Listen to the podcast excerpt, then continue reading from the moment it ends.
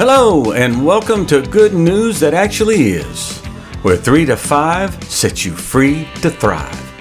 3 to 5 minute encouragements to help your joy by empowering your soul. I am your host, Tim Atchley.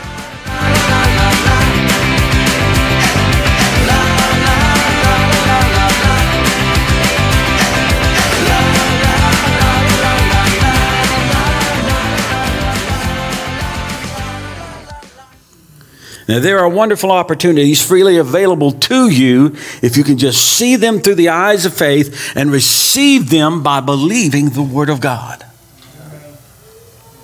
Yeah, you see, for the kingdom, you see through the eyes of faith, you receive by believing what your eyes of faith beheld. You believe it. Now, the children of Israel had just come up out of Egypt after spending 400 years in slavery to the Egyptians. 400 years. And at the Red Sea, it seemed as though they would be trapped while the Egyptian army was closing in on them. Moses was told what to do, and the people were told to go towards the sea. Sounds crazy, but that's what they were told. God parted the sea. They, they crossed on dry ground. And when the Egyptian army sought to pursue them across, God closed the sea up on the army and destroyed them. Yep. Totally destroyed them. And the people rejoiced greatly and sang a new song that Moses spontaneously led them in. Yeah. Interestingly, not one of those Israelite slaves had a major brand. They had no major you know, logo on Instagram or Facebook or TikTok or Twitter or I don't know. There's so many out there now you can't keep track of all of them. Not one was wealthy from pioneering their own success in the business world. Not one could lay claim on having fasted and prayed to bring this moment into existence. They were stuck, man, they were, they were trapped in slavery. They had slavery mindset, syndrome. Yeah. They'd been there for 400 years. That's a lot of generations. Yeah. It was ingrained in them. They didn't get to the Red Sea and think, well, this is going to be fine. God's going to take care of all of this. Th- that Egyptian army is not going to capture us and take us back. That, that's not, that was not in their heads and in their hearts. So there's no way they fasted and prayed to see that day. Some had hoped based on a promise, but they had no idea when it might come. I want you, you gotta, sometimes you need to let yourself enter into the moment that the scripture is trying to bring you into.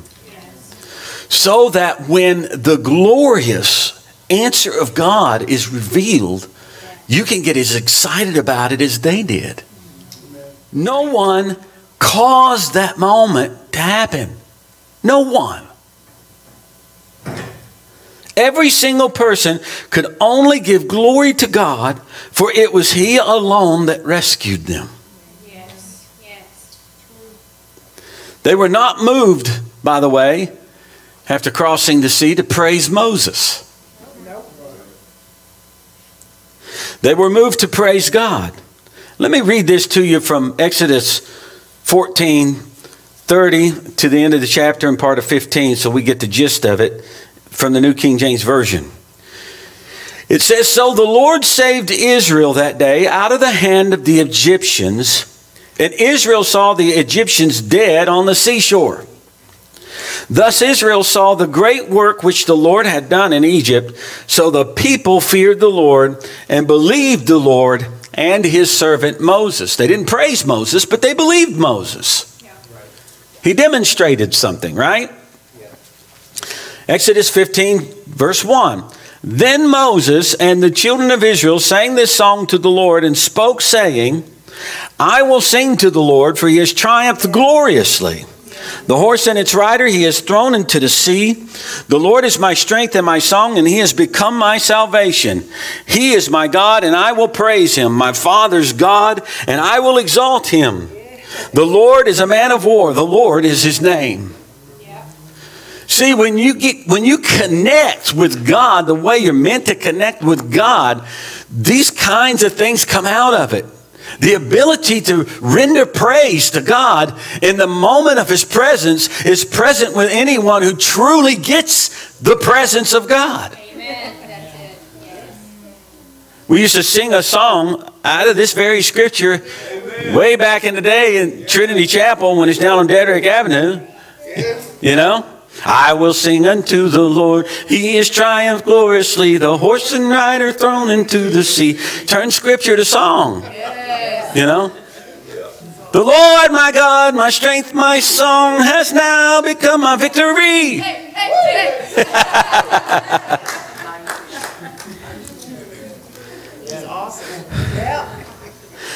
And in the climax, the Lord is God, and I will praise him, thy Father's God, and I will exalt him. Come on, scripture.